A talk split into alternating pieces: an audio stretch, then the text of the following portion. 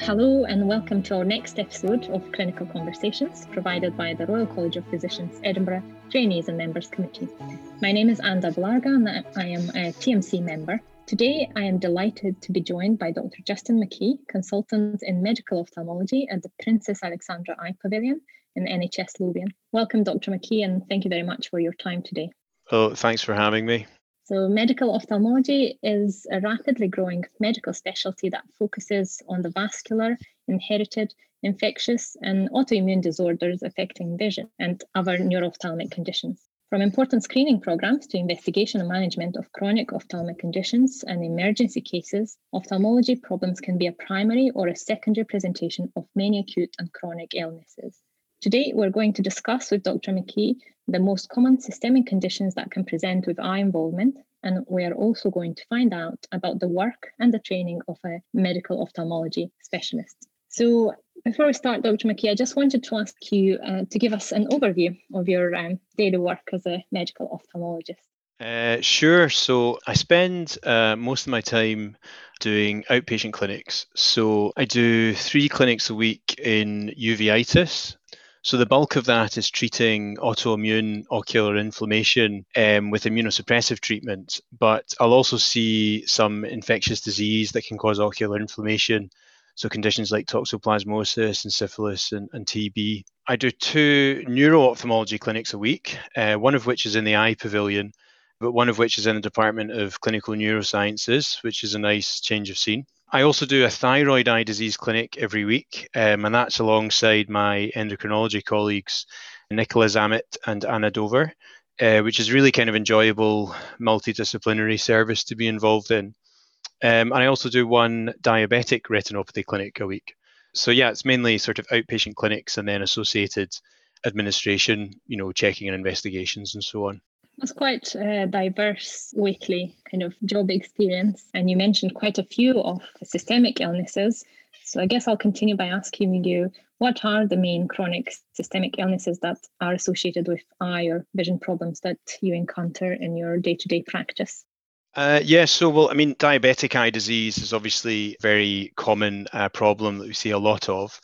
And I think we'll talk about that in a bit more detail later on thyroid eye disease, you know, as I say, I do that the thyroid eye clinic once a week.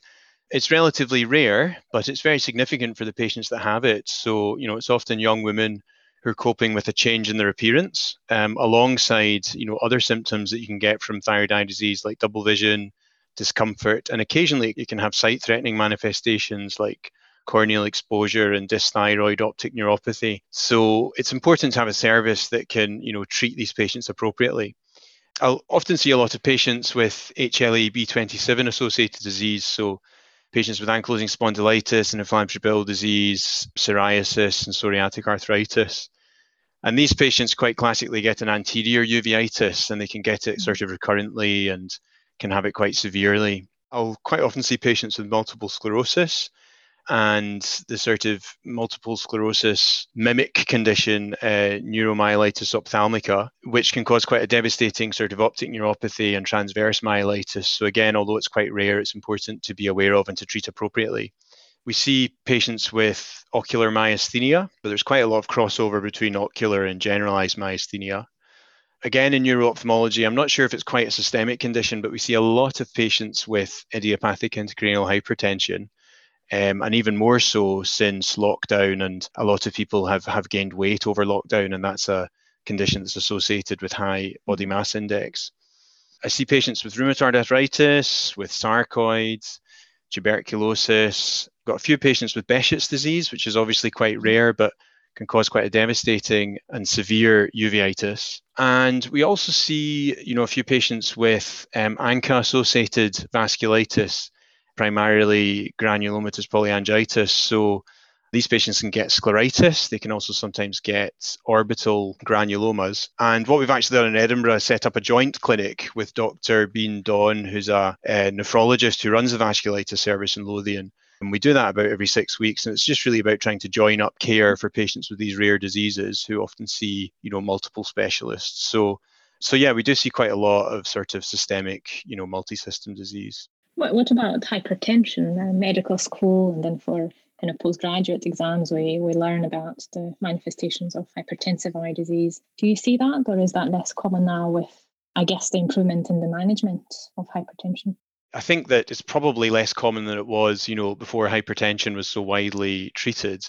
Um, and what's interesting about hypertensive retinopathy is that, you know, there can be a wee bit of a disconnect between patients with retinal manifestations of hypertension and quite how bad their blood pressure is. So some of the patients we've had with hypertensive retinopathy, you know, have had systolics that have been below 200, you know, things like 180, 190 that might not necessarily make you panic on a, a medical ward, but, you know, they can have not massively elevated blood pressures.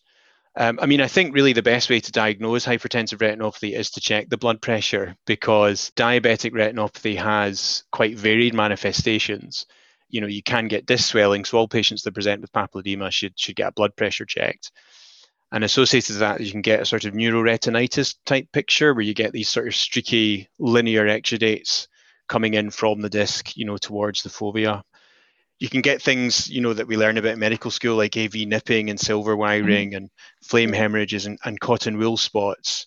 We had a patient recently. You can get these rarer manifestations like choroidal infarcts. So the choroid is the layer of blood vessels between the sclera and the retina. Uh, you know, in hypertension, because uh, uh you know the sort of circulation dynamics there, they can become a you can get ischemia on the choroid, and you get these really sort of characteristic triangular wedge infarcts at the back of the eye so as I say, there's a number of sort of different manifestations of hypertensive retinopathy, and it's it's just important for us in the eye clinic to remember to check the blood pressure. mm-hmm. And um, so, so we spoke. You, you, said a bit about diabetic retinopathy. I guess this is uh, one of the leading causes of loss of vision worldwide and a common diabetes complication. The screening programs that we have undoubtedly played an important role in the monitoring management of these patients. In your practice, um, can you give us an overview of the evolution of the national screening programs? And are they different in type 1 and type 2 diabetes patients? Uh, in Scotland, we have a national screening program. Um, I think in the rest of the UK, you know, it's, it's run on a more local level but we have a national screening program in, in, Scotland, and then it's sort of run by the different um, NHS boards. There's no difference really between screening for type 1 and type 2 diabetic every diabetic patient over the age of 12 is currently invited to annual screening. That involves a retinal photograph, which is done with or without, uh, you know, dilating drops with tropicamide. And we deliver it as locally as possible. So we've got like mobile cameras that go out to health centres and things like that. So the images are then graded, and there's three levels of grading. So level one grading is whether things are normal or not normal. And actually, in Scotland, for about the last 10 years, we've used um, image analysis software, so an autograder, to analyze level one grading. It's continually quality assured and is shown to be quite a safe way of doing level one grading. After level one grading, if there are abnormalities, it will go to a level, level two grader, who's often a nurse or a medical photography or anyone who's been appropriately you know, trained to level two grading. And if the image has moderate or non severe, non proliferative diabetic retinopathy, then the level two grader will decide whether they'll come in for a six month recall or go back to a 12 month recall.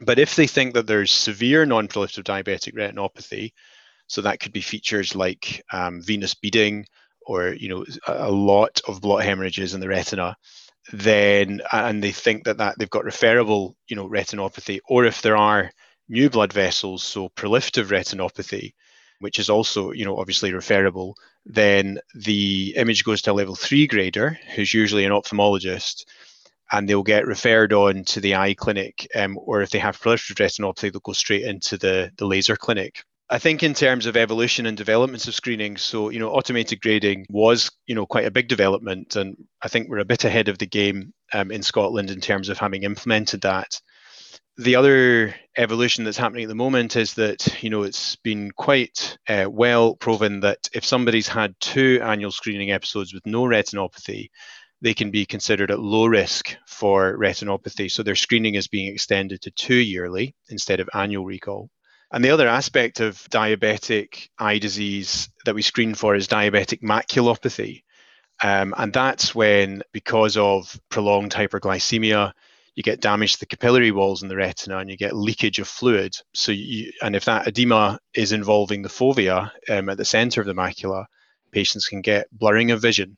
So diabetic macular edema is a sort of three-dimensional feature. So on a photograph, you can only really look for clues. So for example, you could look for hard exudates and that can be a sign that there might be macular edema in the past, all these patients were referred into the eye clinic to be reviewed at a slit lamp by an ophthalmologist to see if there was macular edema or not.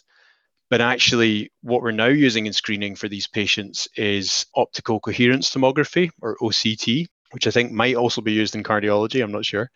And uh, so yeah, so basically it's it's an infrared beam that's used in a sort of analogous way to ultrasound, and it gives us this cross-sectional view of the retina. And using that, we can very confidently exclude or identify macular edema. And actually, that means that about 70 to 85% of these patients who were previously go into the eye clinic from retinal screening because of maculopathy can just stay in screening. Mm. And you know that means that we can be much more efficient about who is coming from screening into the eye clinic, and that the patients that need treatment, you know, can get it in a more you know efficient manner, basically. Um, and it you know stops patients having unnecessary trips up to the eye clinic, which I don't know if you've ever been, but sometimes they can have quite a long wait in the waiting room, unfortunately. So I think they prefer not to go if they don't have to, you know.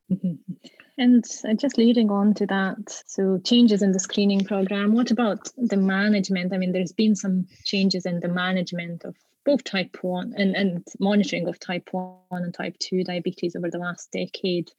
Have you noticed any changes in the prevalence of presentation of diabetic retinopathy? And also, what about the changes in the management of diabetic proliferative retinopathy?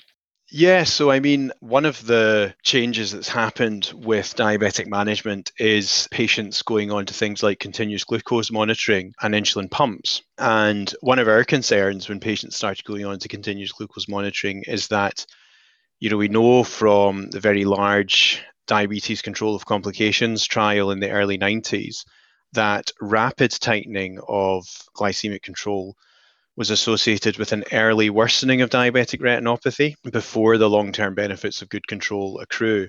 So we're always a bit concerned when patients very rapidly tighten their mm-hmm. glycemic control. Um, however, that's been looked at actually here in Edinburgh by Fraser Gibb's team in the diabetes and endocrinology department, and they've actually published on this. And it's shown that with continuous glucose monitoring, reduction in A1C was not associated with worsening of retinopathy or associated with an increased risk of laser.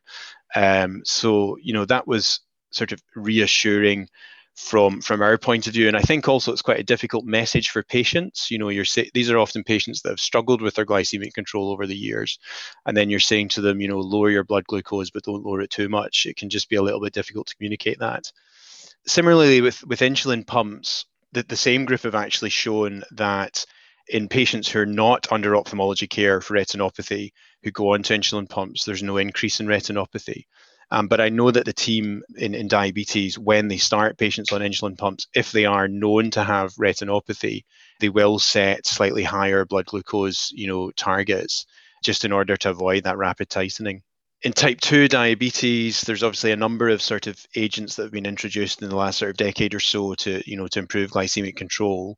Semaglutide is one that has been associated you know when it's combined with insulin in fact with an increase in, in retinopathy and need for laser treatment. So that's one that, that i think the diabetic team um, in patients with retinopathy they tend to avoid that combination of semaglutide and, and insulin and the mechanism of that is not clear, but again, it's thought to be potentially due to this, you know, rapid tightening of glycemic control. I think in terms of the treatment of retinopathy and, and maculopathy, there was a big change about 10 years or so ago with the introduction of injections of antivascular endothelial growth factor, anti-VEGF, intravitreal, so intraocular mm-hmm. injections for, for diabetic macular edema. VEGF is kind of one of the main cytokines that the ischemic retina releases in diabetic retinopathy. And if you can blockade this, you know, it's, it's very effective in reducing diabetic macular edema and, and improving vision. These are the same injections that people might have heard of in age-related macular degeneration, and they're delivered by nurse nurse injectors um, here at the Eye Pavilion, who do a really good job. Prior to this, all, all we had for diabetic macular edema was focal macular laser. And the aim of that was to maintain vision, but it didn't actually improve vision. Um, and the other thing is that we were lasering quite near, you know, the center of vision, so patients could develop, you know, scotomas and so on as a result of that. So moving on to, to anti-VEGF treatment has improved the care of diabetic macular edema. And in fact, for patients who don't respond to anti-VEGF injections, we can actually give steroid implants, which in addition to blocking VEGF, block a number of cytokines and, and can sometimes, you know, help in patients who've been resistant to anti-VEGF injections. For proliferative retinopathy, the mainstay of treatment is, you know, remains laser panretinal photocoagulation. So in focal laser, I said we were lasering near the center of the eye, but in panretinal photocoagulation, it's the peripheral retina that we laser.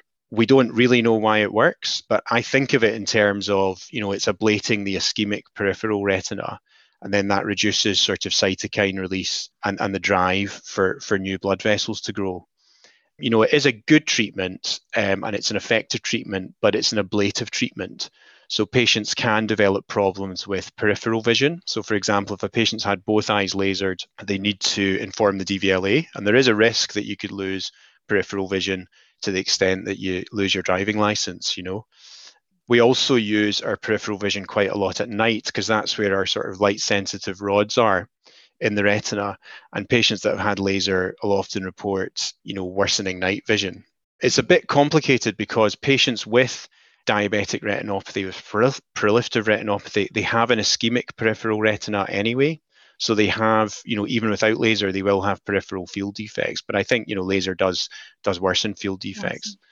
But actually now there's been a number of trials looking at the same injections I mentioned, anti-VEGF injections, treating for treating proliferative retinopathy and that's shown to be equivalent to panretinal photocoagulation, one big trial in America, and in fact superior to it in a UK trial that was done. Um, the issue is that if you're injecting for proliferative retinopathy, once you stop injecting, within sort of up to 16 weeks, the proliferation will return because you've still got an ischemic retina.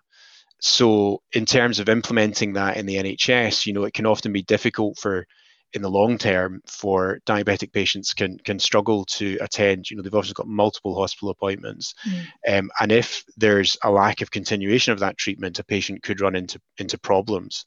Whereas with laser, once laser's been completed, that tends to have to lead to essentially lasting resolution of the proliferative retinopathy. You know, I think that's probably coming soon for proliferative retinopathy injection treatment, but it's not yet implemented in the NHS, and there are you know quite a few sort of considerations with it. But yeah i think those are the main sort of changes that we've seen to, to diabetic retinopathy. Thank you very much. That's a very good overview. Now we discussed quite a lot about you know chronic conditions and i'd like to ask you a few questions about more of a kind of an acute presentation do you see patients in the emergency department or medical admission units and what are the main emergency presenting complaints you encounter in ophthalmology Yes, so I mean, if at all possible, we try to get patients to come to us um, in in the eye department, and that's honestly not just because we're being lazy. It's because we can really mm-hmm. as- assess them much better. You know, if we see them at, at, at, the slit lamp and so on.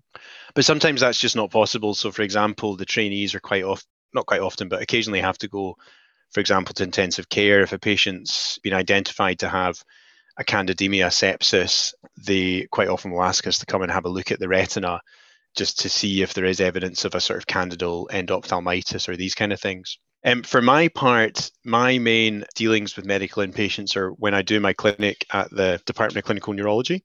So I'll often be asked to see neurology and uh, neurosurgical inpatients, um, and that'll often be things like patients who are thought to have raised intracranial pressure, visual field defects, or optic nerve compression from a pituitary or a sellar or skull base mass or patients with double vision and nystagmus. These are the sorts of you know thing, things that I'm asked to see, and I'll often be asked to advise or take over quite early on on patients who come to our acute referral clinic um, in the eye department uh, who have, for example, a very severe uveitis that's causing a lot of pain or visual loss, or you know, or an atypical optic neuropathy. I think in terms of emergency presentations, one that you know there's quite a lot of crossover between medicine and ophthalmology is uh, you know giant cell arteritis uh, which is you know quite an important condition to identify. You know, usually if an ophthalmologist is involved in a patient with a giant cell arteritis, things are already uh, quite severe. And the concern really is, you know, if, for example, a patient's lost vision in one eye from an arteritic anterior ischemic optic neuropathy, which is the main mechanism, you know, whereby giant cell arteritis can cause vision loss. If it's happened in one eye, it could very quickly happen in the other eye. So it's really important to identify if a patient has giant cell arteritis. The, the kind of blindness that you get from giant cell arteritis is unfortunately a very profound disabling blindness. So it's something we're desperate to avoid. Unfortunately, the more giant cell arteritis that I've seen over the years, the more I've come to appreciate that occasionally not all patients present with, you know, dramatically raised inflammatory markers or very classical symptoms of jaw claudication and so on. So we really need to have a high index of suspicion. But on the other hand, these are often elderly patients who get very high doses of steroid for a long period of time. And that definitely has a, an associated, you know, significant morbidity. And that's something that I'm also very keen to avoid so temporal artery ultrasound has actually been a really helpful development in that because we get a very quick turnaround from the ultrasound and if it's positive you know with a halo sign and the patient has a fitting clinical mm. picture then i would re- very rarely ask for a biopsy in that situation because even if the biopsy is negative you know you could say it was a skip lesion and so on you know that's been a big help and a, a, negative ultrasound is also can also be very helpful particularly in these sort of equivocal cases where you're just you know wanting to just rule out giant cell arteritis basically. And i think another good development in giant cell arteritis has been having a proven steroid sparing medication in the form of tocilizumab and that's mm-hmm. really helped to manage these patients and reduce steroid related morbidity particularly if patients have you know recurrence of giant cell arteritis after their steroids have been weaned. The other urgent things that I would encounter are things like, you know, severe idiopathic intracranial hypertension or, or papilledema really of any cause, and remembering to do the blood pressure. Um, yeah, and things like sight-threatening compressive lesions in the skull base.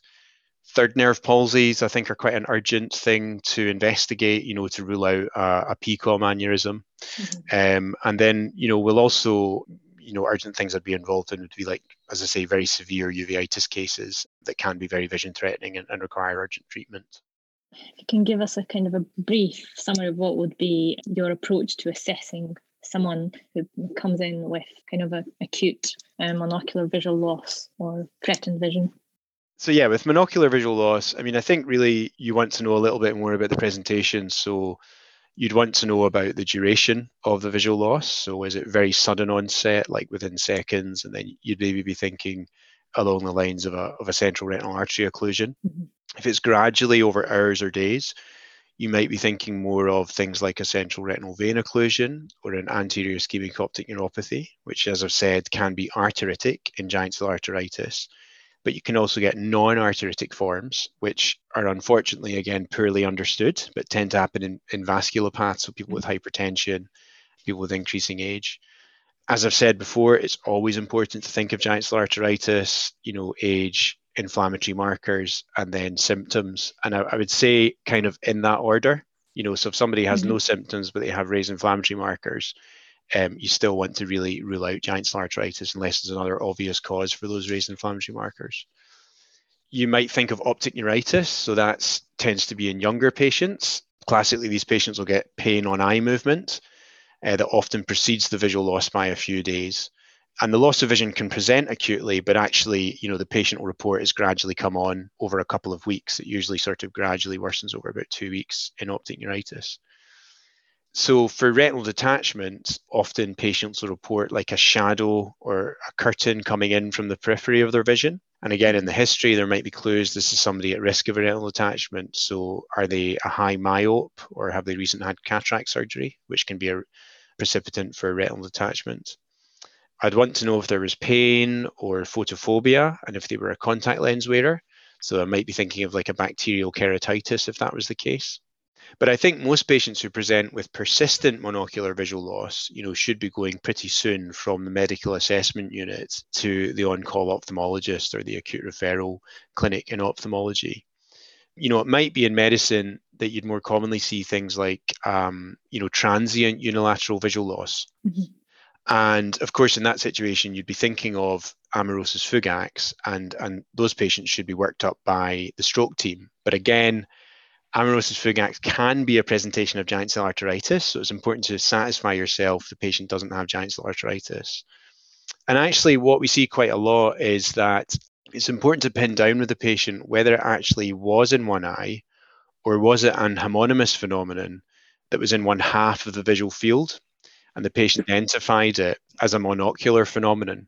So I'm quite frequently going over, you know, histories with patients and, and asking them, you know, did you close one eye at a time? And sometimes they can be a little bit unsure about that, and you can start to uh, figure out that actually it was a homonymous defect that they'd they'd noticed. And a common thing that would cause that would be a migrainous aura. People commonly describe this sort of scintillating ring or kaleidoscope type visual phenomenon that starts in a small area of the visual field and then gradually, you know, enlarges over the course of about 30 minutes. Um, and it shouldn't last, you know, for longer than an hour. And you can get, you know, aura without headache. And, and as a general rule of thumb, you know, sort of migrainous visual phenomenon will give you a positive scotoma. So you might see like a bright light or a kaleidoscopy type uh, thing. Uh, whereas a vascular occlusion will give you a negative phenomenon. So patients will report a blackness in their vision. So for amaurosis, they classically report a kind of black curtain coming down over their vision or a black transient visual impairment in, in one eye. So I think those are the main sort of conditions I would think about, the main approach I would take for a patient with monocular visual loss. Yeah. Thank you very much. That's very, very helpful. Before the end of today's podcast, I wanted to ask you some questions about the, the training for medical ophthalmology and uh, what training routes can you take for a career in medical ophthalmology? Yeah, so trainees can can come into ST3 in medical ophthalmology either from ST2 in um, internal medicine training, in which case they'll then spend the first two years of medical ophthalmology training, so years three and ST3 and four, mostly in general ophthalmology training, um, and they'll do their part one FRCOphth. Or trainees can come from ST2 in ophthalmology specialist training, in which case they'll uh, essentially follow IMT training for two years and complete their MRCP. Um, I'd really sort of like to advertise the fact that we'll have two jobs in Scotland starting next year in August 2022. So they'll be in the recruitment for that for that round of jobs. Um, one job in Glasgow and one in Edinburgh. So we'd really welcome, you know, any potential applicants to, to get in touch. And so, which route is more common, the internal medicine route or the ophthalmology special training? Most years, I'll, I'll be on the interview panel for medical ophthalmology, and it is actually pretty much, you know, a kind of 50 50 uh, split. I mean, one of the concepts that we talk about in medical ophthalmology is being bilingual in that you understand the world of both medicine and ophthalmology. My own experience was that I came from what was then core medical training into ophthalmology, having heard a bit about the specialty and just been interested to do it. You know, the eye clinic is quite a different world and there's a lot to learn, but it's very uh, rewarding. But I think having that um, holistic and sort of systematic approach that we learn in medicine, you know, is really valuable in applying to medical conditions that you know that affect vision. But really, by the end of ST4, trainees from both routes um, are on the same footing, you know, and have had you know the same experience, but just in, in different order. And the other important thing to point out is that you know the sort of medical aspect of training doesn't finish in ST4. So in sort of higher specialist training, ST5, 6, and 7, medical ophthalmology trainees will continue to have attachments in relevant medical specialties. So, rheumatology, neurology, infectious disease, sexual health, nephrology, and so on, and, you know, diabetes and endocrinology, alongside, you know, going to sort of subspecialist ophthalmology clinics in uveitis and neuro ophthalmology. So our experience is that by the time a trainee comes to their CCT, and unfortunately in the UK at the moment, there's only about one or two trainees a year that are CCTing in medical ophthalmology. They're generally, you know, essentially headhunted by departments to to come and work because you know there's an increasing increasing workload, um, the increasing complexity of some of the treatments we're dealing with, particularly in immunosuppression. You know, there's quite a lot of value in having a a physician, you know, dealing with that.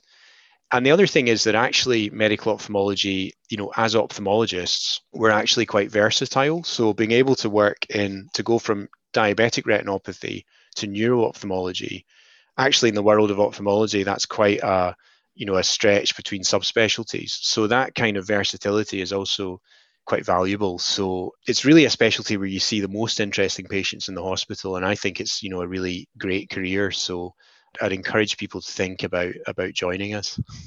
Thank you. Yes, you did describe quite a lot of interesting interdisciplinary work. Thank you very much for your time and for all these very helpful insights on the common ocular manifestations of systemic illnesses and for your overview of a career in medical ophthalmology. Thank you very much for joining me today. Oh, thanks a lot.